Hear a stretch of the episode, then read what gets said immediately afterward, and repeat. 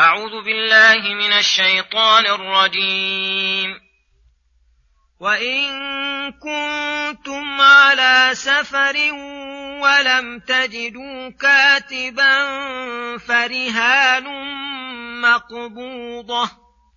فإن أمن بعضكم بعضا فليؤد الذي اؤتمن أمانته وليتق الله ربه. ولا تكتموا الشهادة ومن يكتمها فإنه آثم قلبه والله بما تعملون عليم. بسم الله الرحمن الرحيم. السلام عليكم ورحمة الله وبركاته. يقول الله سبحانه فإن كنتم على سفر ولم تجدوا كاتبا فرهان مقبوضة. فإن أمن بعضكم بعضا فليؤدي الذي اؤتمن أمانته وليتق الله ربه. ولا تكتموا الشهادة ومن يكتمها فإنه آثم قلبه والله بما تعملون عليم.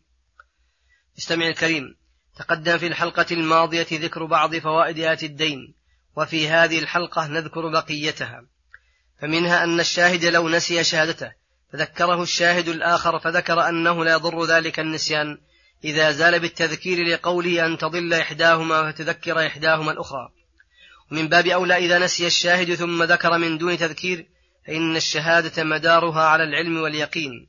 منها أن الشهادة لا بد أن تكون عن علم ويقين لا عن شك.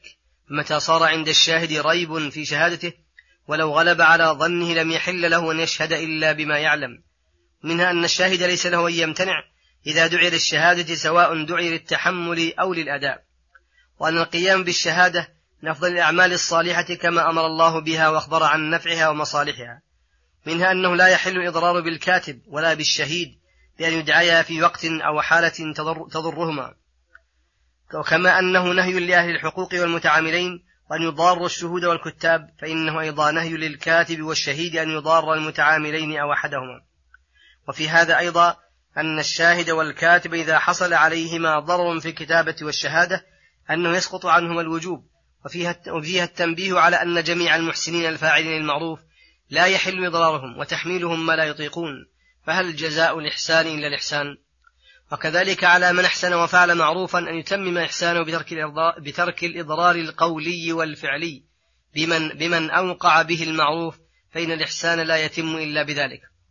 ومنها أنه لا يجوز أخذ الأجرة على الكتابة والشهادة حيث وجبت لأنه حق أوجبه الله على الكاتب والشهيد ولأنه من مضارة المتعاملين ومنها التنبيه على المصالح والفوائد المترتبة على العمل بهذه الإرشادات الجليلة وأن فيها حفظ الحقوق والعدل وقطع التنازع والسلامة من النسيان والذهول ولهذا قال ذلكم أقسط عند الله وأقوم للشهادة وأدنى ألا ترتابوا وهذه مصالح ضرورية للعباد.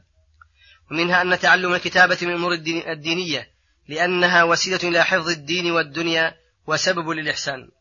ومنها أن من خصه الله بنعمة من نعم يحتاج الناس إليها فمن تمام شكر هذه النعمة أن يعود بها على عباد الله وأن يقضي بها حاجتهم لتعليل الله النهي عن امتناع الكتابة بتذكير الكاتب بقوله كما علمه الله. ومع هذا فمن كان في حاجة أخيه كان الله في حاجته.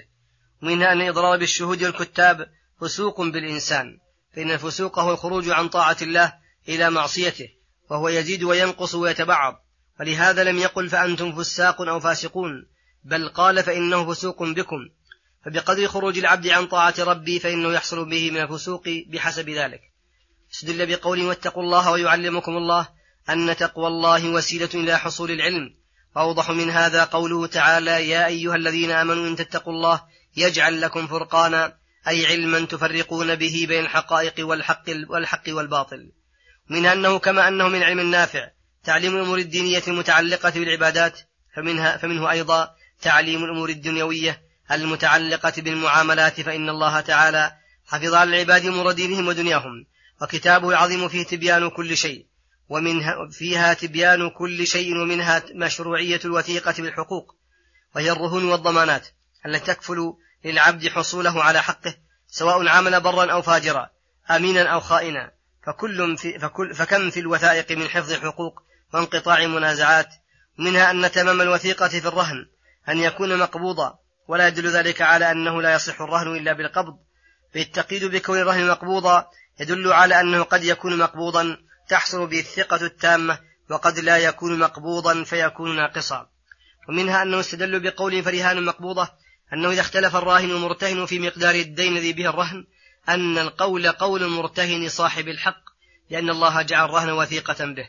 فلولا أنه يقبل قوله يقبل قوله في ذلك لم تحصل به الوثيقة لعدم الكتابة والشهود. ومنها أنه يجوز التعامل بغير وثيقة ولا شهود.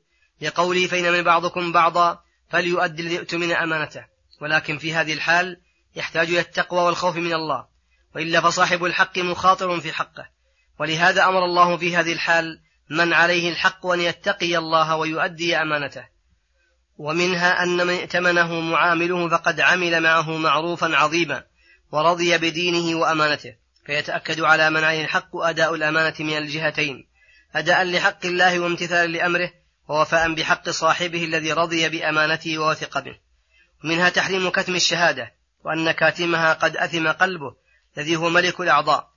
وذلك لأن كتمها كالشهادة بالباطل والزور فيها ضياع الحقوق وفساد المعاملات وإثم متكرر في حقه وحق من عليه الحق. وأما تقييد الرهن بالسفر مع أنه يجوز حضرا وسفرا فللحاجة إليه لعدم الكاتب والشهيد. وختم الآية بأنه عليم بكل ما يعمله العباد كالترغيب لهم في المعاملات الحسنة والترهيب من المعاملات السيئة. وصلى الله وسلم على نبينا محمد وعلى آله وصحبه أجمعين. وإلى الحلقة القادمة غدا إن شاء الله. والسلام عليكم ورحمة الله وبركاته.